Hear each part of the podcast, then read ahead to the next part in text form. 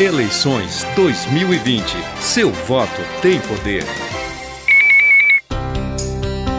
Já estamos no período em que nenhum eleitor pode ser preso ou detido, salvo em flagrante delito ou por sentença criminal condenatória por crime inafiançável ou ainda por desrespeito a salvo-conduto. A regra vale até às 5 horas da tarde do dia 1 de dezembro, dois dias após a votação do segundo turno.